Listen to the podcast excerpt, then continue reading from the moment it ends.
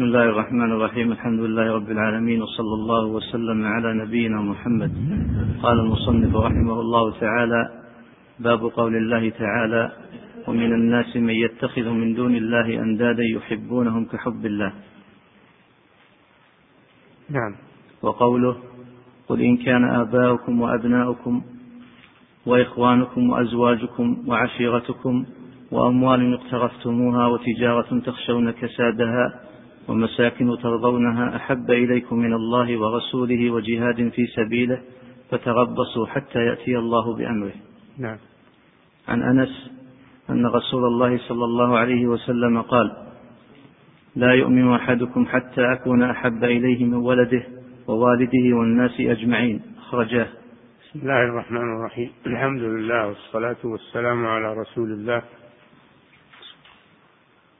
وعلى آله وأصحابه ومن اهتدى بهداه وبعد. فهذا الباب أصل من أصول الإيمان وأصول العقيدة وهو الولاء والبراء. بأن يوالي أولياء الله ويعادي أعداء الله. لا يتحقق الإيمان إلا بهذا. أما من كان الناس عنده سواء المؤمن والكافر فهذا في الحقيقة لا يميز. هذا لا يميز بين الخير والشر وبين أولياء الله وأعداء الله. لا بد أن يكون عند المؤمن فرقان يفرق به بين الحق وأهله وبين الباطل وأهله ويكون مع المؤمنين ولا يكون مع الكافرين يكون من حزب الله ولا يكون من حزب الشيطان لأن الناس على قسمين إما حزب لله وإما حزب للشيطان ليكن المؤمن من حزب الله. وهذا لا يكفي فيه الدعوة والانتماء من غير حقيقة. والآن كثر الخوض في هذا الباب. فمن الناس من يريد طمس هذا الباب. يريد طمسه والنهي عنه. ويقول الناس سواء بشرية ألا يميز بين يقول كل دينه له وما أشبه ذلك من الأقوال الباطلة. فيه الآن دعاية على قدم وساق في هذا محاربة هذا الباب محاربة الولاء والبراء والدعوة إلى الإنسانية وإلى وإلى. هذا جانب. وهناك جانب غلا في الباب في باب الولاء والبراء وزاد. فأدخل فيه ما ليس منه. فاعتبر أن التعامل مع الكفار في الأمور المباحة البيع والشراء والمعاملات وعقد المعاهدات معهم إذا كانت من صالح المسلمين اعتبر هذا من من موالاتهم. وهذا غلط. هذا لا يدخل في الولاء والبراء. هذا من التعامل الذي أباحه الله. ولا يدخل في محبتهم وموالاتهم ونصرتهم. إنما هذا لمصالحنا نحن. نحن بحاجة إلى هذا. نحن بحاجة إلى صناعاتهم وإلى تجارتهم وإلى مخترعاتهم. نحن بحاجة إلى هذا. نشتري منهم تعاقد معهم تعامل معهم. لمصالحنا. وكذلك أيضا أن نحسن إلى من أحسن إلى المسلمين ولم يسئ إلى المسلمين يكافأ بالإحسان كما قال تعالى لا ينهاكم الله عن الذين لم يقاتلوكم في الدين ولم يخرجوكم من دياركم أن تبروهم وتقسطوا إليهم إن الله يحب المقسطين. هذا من باب المكافأة. حتى الوالد الكافر يجب على الولد أن يبر به ويرد عليه الجميل. وإن جاهداك على أن تشرك بما ليس لك به علم فلا تطعهما وصاحبهما في الدنيا معروفا.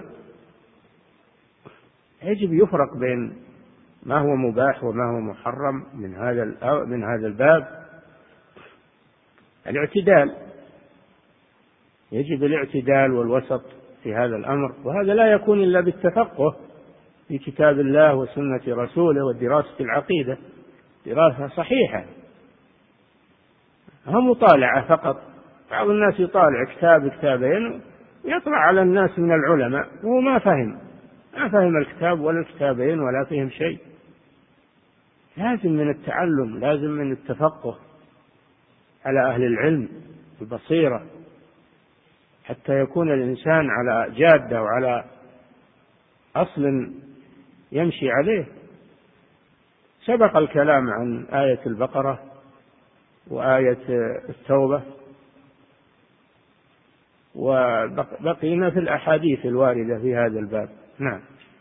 عن أنس؟ عن أنس أن رسول الله صلى الله عليه وسلم قال لا يؤمن أحدكم حتى أكون أحب إليه من ولده ووالده والناس أجمعين. خرجه. نعم الإنسان يحب والده ويحب ولده يحب أقاربه. هذه محبة طبيعية لكن لا يقدمها على محبة الله ومحبة رسوله. يحب هذه الأشياء ولكن لا يقدمها على محبة الله ومحبة رسوله. قال صلى الله عليه وسلم لا يؤمن أحدكم. يعني لا يكمل إيمانه. ما هو معناه لا يؤمن أنه يكفر؟ لا. يعني لا يكمل إيمانه. حتى أكون أحب إليه يكون الرسول صلى الله عليه وسلم أحب إليه من ولده. وأحب إليه من والده وأحب إليه من الناس أجمعين. ما قال لا تحب والدك لا تحب ولدك. قال لا لا تقدم محبتهم على محبة الله محبة رسوله صلى الله عليه وسلم. هذا هو المقصود. حتى أكون أحب إليه من ولده. أقرب الناس إليه ولده ووالده أصوله وفروعه. يحبهم لكن يحب الرسول أكثر. لماذا؟ لأن الرسول هو الذي أنقذه الله به من الكفر إلى الإيمان. الرسول عليه الصلاة والسلام هو الذي أنقذ الله به المؤمنين من لقد من الله على المؤمنين إذ بعث فيهم رسولا من أنفسهم يتلو عليهم آياته ويزكيهم ويعلمهم الكتاب والحكمة. إن كانوا من قبل لفي ضلال مبين. فالمحبة أولا لله عز وجل. المحبة أولا تكون لله ثم تكون لرسوله صلى الله عليه وسلم ثم تكون للمؤمنين. ومحبة الرسول ومحبة المؤمنين تابعة لمحبة الله عز وجل. أنت تحب ما يحبه الله والله يحب. المؤمنين يحب المتقين يحب المحسنين تحبهم لأن الله يحبهم. تحب ما يحبه الله. ومن يحبه الله؟ تحب الملائكة والرسل والصالحين لأن الله يحبهم. تبغض الكافرين والمنافقين والفساق. لأن الله يبغضهم. تكون محبتك وبغضك تابعي تابعين لمحبة الله وبغضه. هذا هو الإيمان. لا يؤمن أحدكم يعني لا يكمل إيمانه حتى يقدم محبة الرسول من الخلق. أولا يحب الله ثم يحب من الخلق من يحبهم الله. وأعظم الخلق عند الله هو الرسول صلى الله عليه وسلم. تحبه بعد محبة الله. المحبة صادقة تتبعه تطيعه تتبعه عليه الصلاة والسلام. تحبه خالصا محبة خالصة.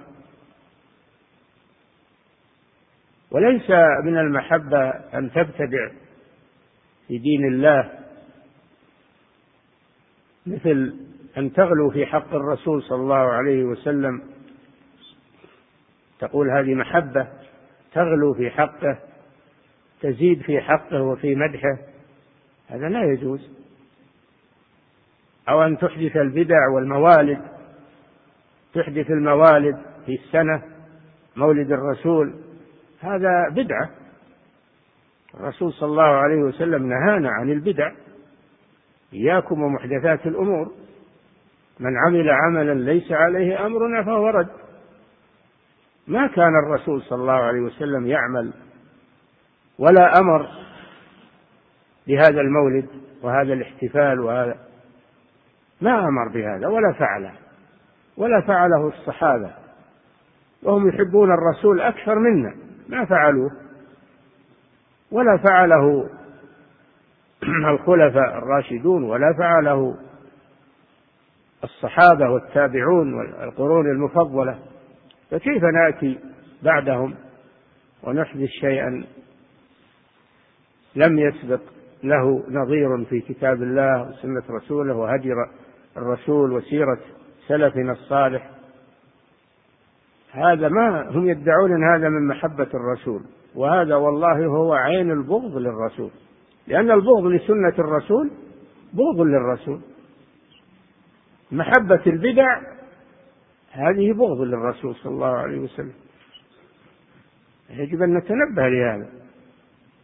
حتى أكون أحب إليه من ولده ووالده والناس أجمعين بمعنى أنك تطيعه وتتبعه تحرص على سنته.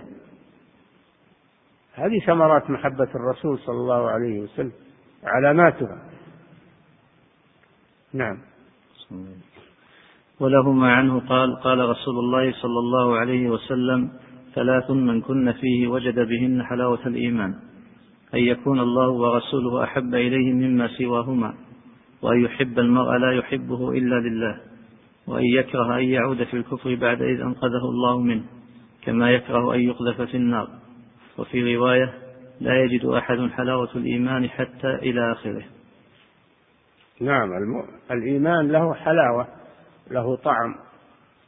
ما كل مؤمن يجد حلاوة الإيمان وطعم الإيمان. هو مؤمن هو مؤمن لكن ما بلغ إلى حد أن وجد طعم الإيمان وحلاوة الإيمان. إلا من اتصف بهذه الصفات. من اتصف بهذه الصفات الثلاث. ثلاث من كن فيه وجد حلاوة الإيمان. الأولى أن يكون الله ورسوله حب إليه مما سواهما. من الولد والوالد والناس أجمعين. أن يكون الله ورسوله حب إليه مما سواهما. وش علامة هذا؟ ما كل, يدعي أنه يحب الله ويحب الرسول لكن ما هي العلامة والدليل؟ إذا كان يتبع ما جاء عن الله وعن رسول الله ويجتنب ما نهى الله عنه ورسوله فهذا دليل على محبته لله ولرسوله. أن يكون الله ورسوله حب إليه مما سواهما.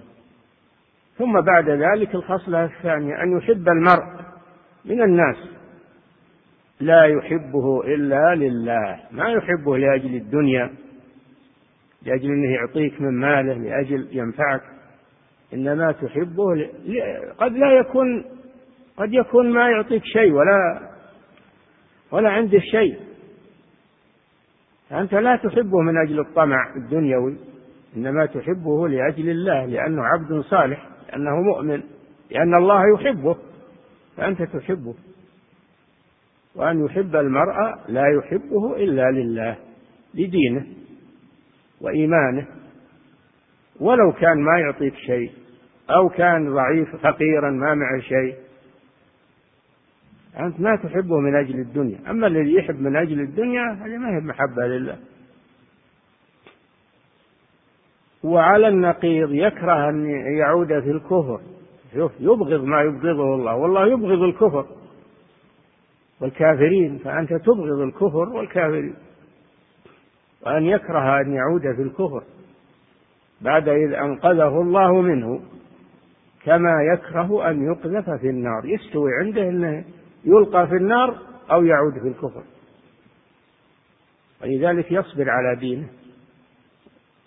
يصبر على ما أصابه يصبر على أذى الناس يصبر على كل ما يناله في سبيل دينه لأنه يحب هذا الدين يتمسك به ولا يصرفه عنه شيء.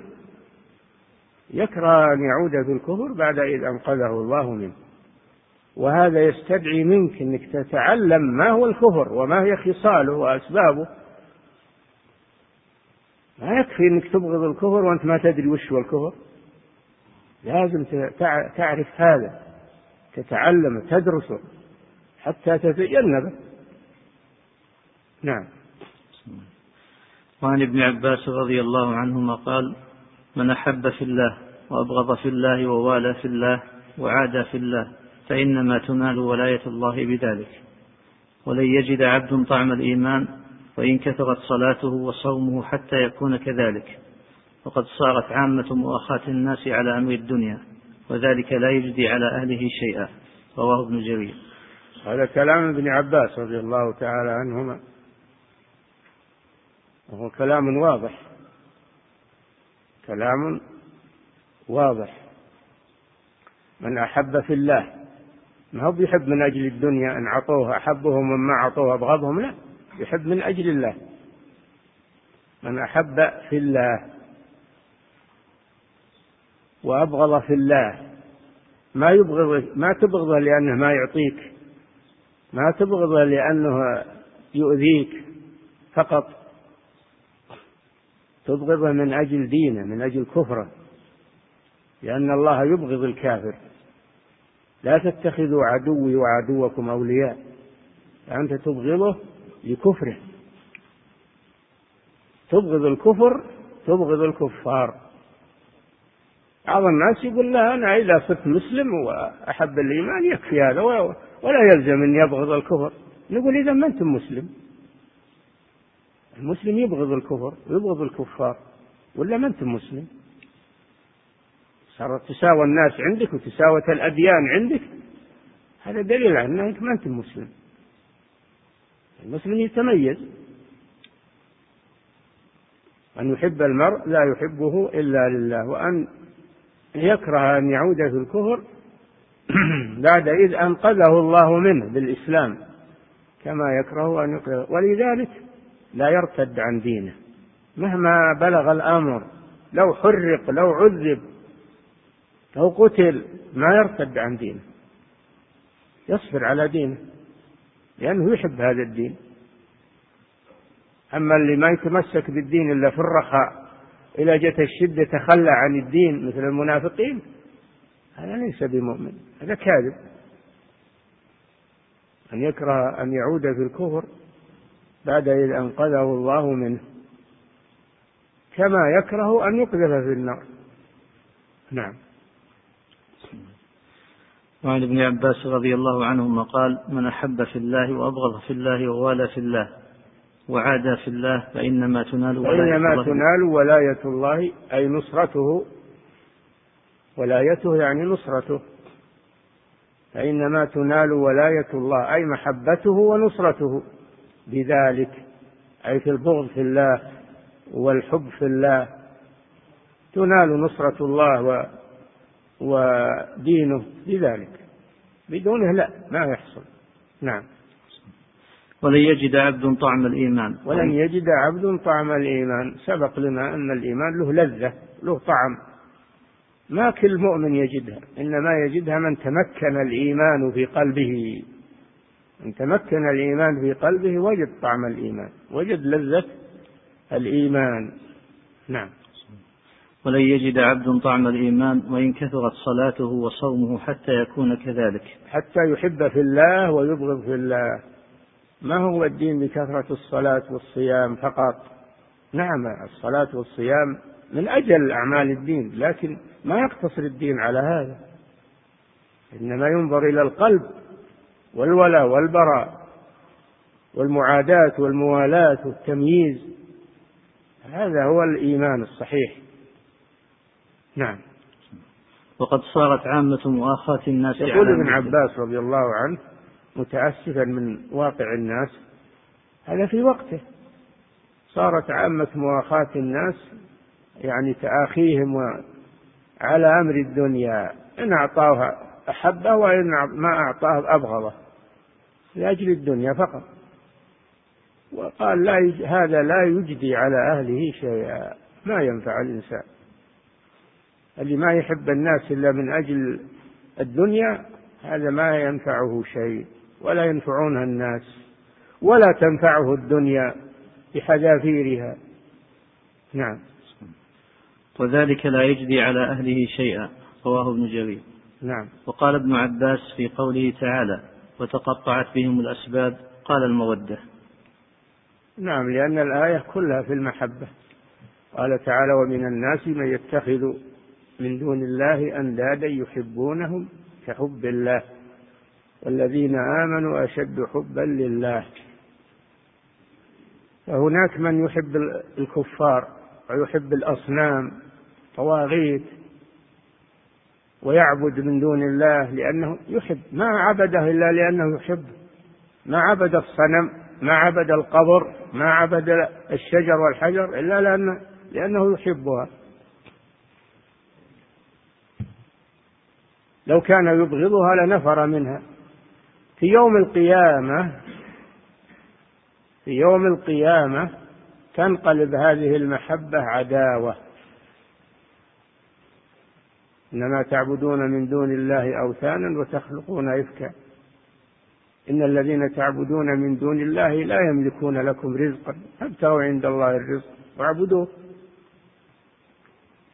وقال إنما اتخذتم من دون الله أوثانا مودة بينكم في الحياة الدنيا ثم يوم القيامة يكفر بعضكم ببعض ويلعن بعضكم بعضا.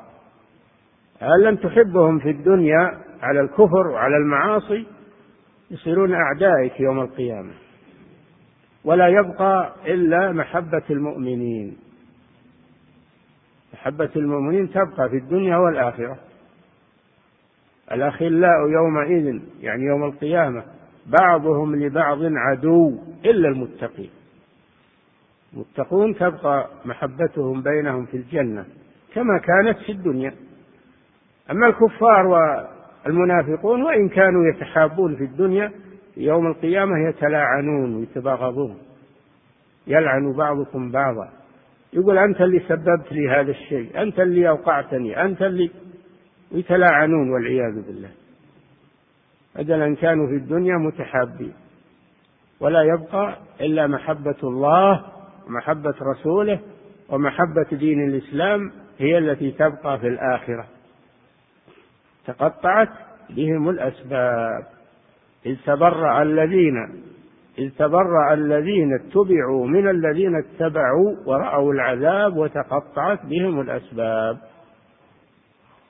وقال الذين اتبعوا لو أن لنا يتمنون لو أن لنا كرة يعني رجوعا إلى الدنيا فنتبرأ منهم كما تبرأوا منا. ما حصل هذا انتهى هذا من باب التمني والتحسر والعياذ بالله. فلا يبقى يوم القيامة إلا محبة الله محبة رسوله محبة المؤمنين هي التي تبقى. وأما المحبة التي بين الكفار وبين المنافقين والكفار فإنها تنقلب عداوة والعياذ بالله. نعم. فيه مسائل الأولى تفسير آية البقرة. ومن الناس من يتخذ من دون الله أندادا يحبونهم كحب الله. هذا سبق تفسير الآية. نعم. الثانية تفسير آية براءة. قل إن كان آباؤكم وأبناؤكم إلى آخر الآية. نعم. الثالثة وجوب محبته صلى الله عليه وسلم على النفس والأهل والمال. نعم وجوب تقديم محبة الرسول على محبة النفس نفسك اللي بين جنبك تحب الرسول أكثر مما تحب نفسك. والولد والوالد والمال والناس أجمعين. نعم. الرابعة نفي الإيمان لا يدل على الخروج من الإسلام. لا يؤمن أحدكم حتى يكون ليس معناه أنه يكفر معناه أنه ما يكمل إيمانه لأن الإيمان على قسمين إيمان كامل وإيمان ناقص. نعم. الخامسة أن للإيمان حلاوة قد يجدها الإنسان وقد لا يجدها. نعم أن أن ما كل مؤمن يجد حلاوة الإيمان حتى يتصف بالصفات التي ذكرها الرسول صلى الله عليه وسلم. نعم. السادسة أعمال القلب الأربع التي لا تنال ولاية الله إلا بها ولا يجد أحد طعم الإيمان إلا بها. من أحب في الله وأبغض في الله ووالى في الله وعاد في الله. هذه أربع. ما أحد يجد طعم الإيمان إلا إذا كانت فيه هذه الأربع. نعم. السابعة فهم الصحابي للواقع أن عامة المؤاخاة على أمر الدنيا. فهم الصحابي وهو ابن عباس لواقع الناس في وقته أن أكثرهم صار يحب للدنيا. وهذا لا ينفعه عند الله. نعم. الثامنة تفسير وتقطعت بهم الأسباب. أن المراد به المودة. المودة التي كانت في الدنيا على غير طاعة الله صارت عداوة يوم القيامة وانقطعت. نعم. التاسعة أن من المشركين من يحب الله حبا شديدا. نعم لكن يحبون معه غيره. يحبون الله المشركون يحبون الله. ولكن يحبون معه غيره. هذه شرك لأن محبة الله أعظم أنواع العبادة. فإذا أحب معه غيره فقد أشرك. نعم العاشرة الوعيد على من كانت ثمانية أحب إليه من دينه. حب نعم. الوعيد في سورة التوبة على من كانت الثمانية قل إن كان آباؤكم وأبناؤكم إلى قوله أحب إليكم من الله. ذكر ثمانية أشياء. هذه يحبها الإنسان طبيعيا لكن لا يقدم محبتها على محبة الله ورسوله. يترك الهجرة من أجل المسكن من أجل التجارة من أجل الزوجة من أجل ما يترك الهجرة والجهاد في سبيل الله. أحب إليكم من الله ورسوله وجهاد في سبيله. يترك هذه هذه الأشياء إذا تعارضت مع الجهاد والهجرة نعم العاشرة الوعيد على من كانت ثمانية أحب إليه من دينه الحادية عشرة أن من اتخذ ندا أن من أن من اتخذ ندا تساوي محبته محبة الله فهو الشرك الأكبر. نعم هذا دليل هذا نوع من من أنواع الشرك الأكبر وهو شرك المحبة. المشركون يحبون أصنامهم وأوثانهم و كما يحبون الله سووا بينهم. وهذا والذين كفروا بربهم يعدلون يعدلون به غيره يساوونه به. تالله إن كنا لفي ضلال مبين إذ نسويكم برب العالمين. المشركون يسوون أصنامهم بالله رب العالمين. نسأل الله العافية. نعم. باب قول الله تعالى والله تعالى أعلم وصلى الله وسلم.